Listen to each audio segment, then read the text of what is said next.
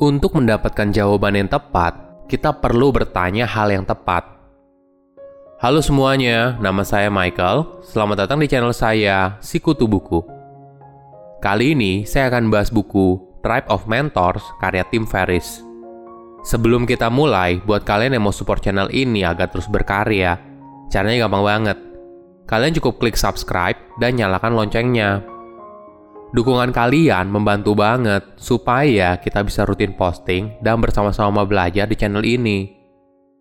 Buku ini membahas kumpulan saran dari kehidupan orang paling hebat di dunia. Kadang pertanyaan yang lebih baik akan membantu kamu mencapai apa yang kamu mau dalam hidup. Itulah yang dilakukan oleh tim. Dia menanyakan 11 pertanyaan yang sama ke lebih dari 100 orang sukses di dunia Hasilnya, kita akan mendapat banyak saran soal membangun kebiasaan, pelajaran hidup, bangkit dari kegagalan, dan makna kehidupan.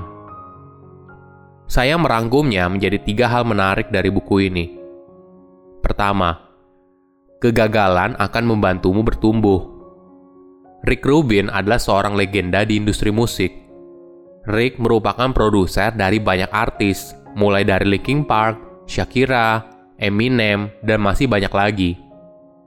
Selama karirnya, dia belajar kalau dia tidak bisa mengontrol penonton. Lagu yang awalnya dipikir bisa hits, ternyata tidak. Sedangkan lagu yang dipikirnya biasa saja, tapi kemudian bisa booming. Intinya adalah, kita nggak bisa kontrol bagaimana karya kita diterima oleh orang lain. Yang bisa kita lakukan hanyalah pasang standar yang tinggi pada setiap hal yang kita lakukan. Saya juga merasakan hal yang sama ketika membuat video untuk channel Sekutu Buku. Saya sudah mengamati topik apa yang disukai oleh mayoritas subscriber Sekutu Buku, tapi saya tidak akan pernah tahu hasil akhirnya seperti apa. Apakah video yang saya buat ternyata sangat disukai atau tidak? Yang paling penting, saya selalu membuat video sesuai standar yang selalu saya jaga kualitasnya, dan biarkan penonton yang menilai. Ada lagi hal yang unik soal kegagalan.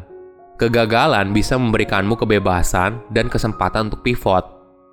Ketika album kedua Beastie Boys tidak memberikan hasil yang memuaskan, tentu saja mereka sangat kecewa. Tapi di sisi lain, ketika kamu berada pada titik terendah, beban ekspektasi untuk selalu berhasil menjadi hilang karena tidak ada harapan untuk mempertahankan hasil masa lampau. Dengan begitu, grup musik itu berhasil menjadi kreatif dan fokus untuk membuat musik yang bagus. Tiga tahun kemudian, mereka berhasil mengeluarkan album ketiga dan sukses di pasaran. Kegagalan juga memberikanmu ruang untuk berpikir ulang tentang apa yang kamu lakukan saat ini. Penulis buku Stephen Pressfield ditolak penulis selama 15 tahun. Suatu saat, Steve memutuskan untuk meninggalkan mimpinya sementara dan pergi ke Hollywood untuk menjadi penulis skrip. Ternyata pengalaman ini membantu dia dalam membuat novelnya di masa depan. Hal yang sama juga pernah dirasakan oleh penulis buku Leo Babauta di tahun 2005. Saat itu, Leo dalam keadaan obesitas, terlilit hutang, dan kecanduan junk food.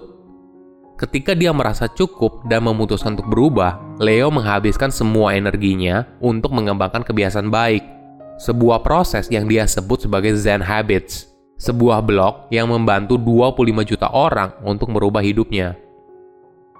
Dalam hidup, kita tidak akan pernah tahu apakah sebuah kesuksesan atau kegagalan akan membantu hidup kita di masa depan atau tidak. Itulah sebabnya kita jangan fokus pada hasilnya, tapi pada prosesnya. Apakah kamu sudah melakukan hal yang terbaik apa yang bisa kamu pelajari dari kegagalan ini untuk bisa lebih baik di masa depan.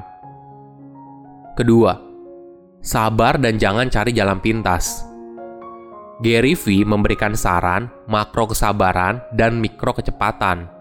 Artinya adalah, kamu tidak perlu terlalu fokus pada apa yang terjadi 8 tahun ke depan. Tapi, kamu harus lebih fokus pada apa yang akan kamu lakukan 8 hari ke depan di level makro, banyak orang sangat tidak sabar, ingin buru-buru sukses. Sebaliknya, Gary sabar menunggu bertahun-tahun dan sangat aktif dalam hitungan menit di hitungan hari ke hari.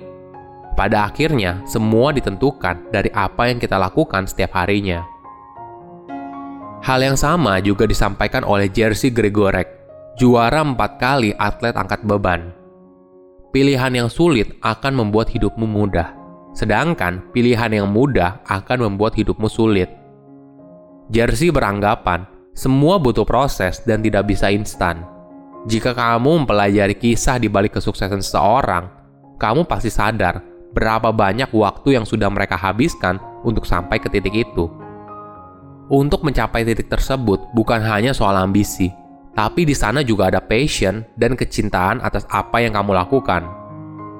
Semua ini tentu saja berasal dari pengambilan keputusan yang tidak mudah.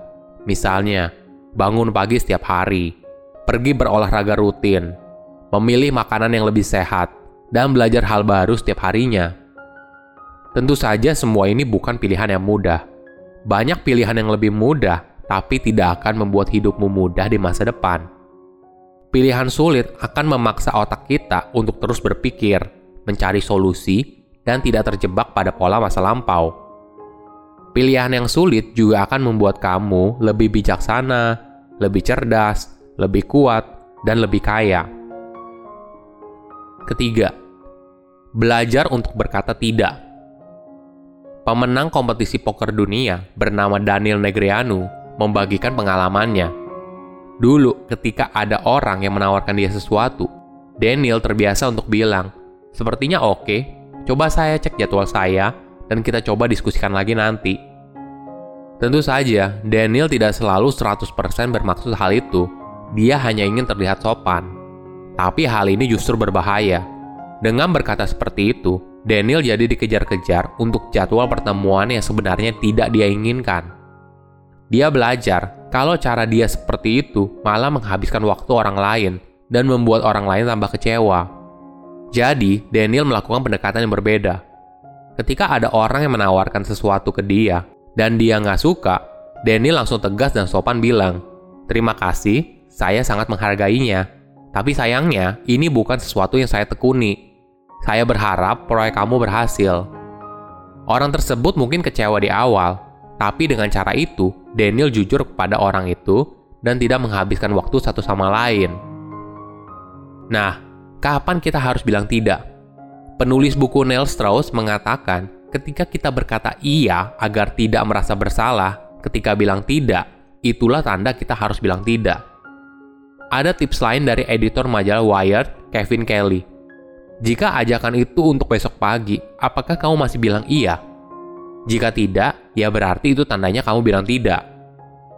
Namun terkadang kita masih tidak tahu kapan harus bilang iya atau tidak. Jika begitu, itu adalah saatnya kamu mulai berpikir ulang tentang tujuan apa yang ingin kamu capai dalam hidup apakah ajakan atau tawaran orang tersebut akan membantu kamu meraih tujuan yang kamu inginkan atau tidak. Dalam hidup, kadang yang kita butuhkan bukan jawaban, tapi pertanyaan yang lebih baik. Pertanyaan ini akan menghasilkan jawaban yang lebih jelas dan membantu kamu untuk bertumbuh. Silahkan komen di kolom komentar pelajaran apa yang kalian dapat ketika baca buku ini. Selain itu, komen juga Mau buka apa lagi yang saya review di video berikutnya? Saya undur diri, jangan lupa subscribe channel YouTube Sikutu Buku. Bye bye.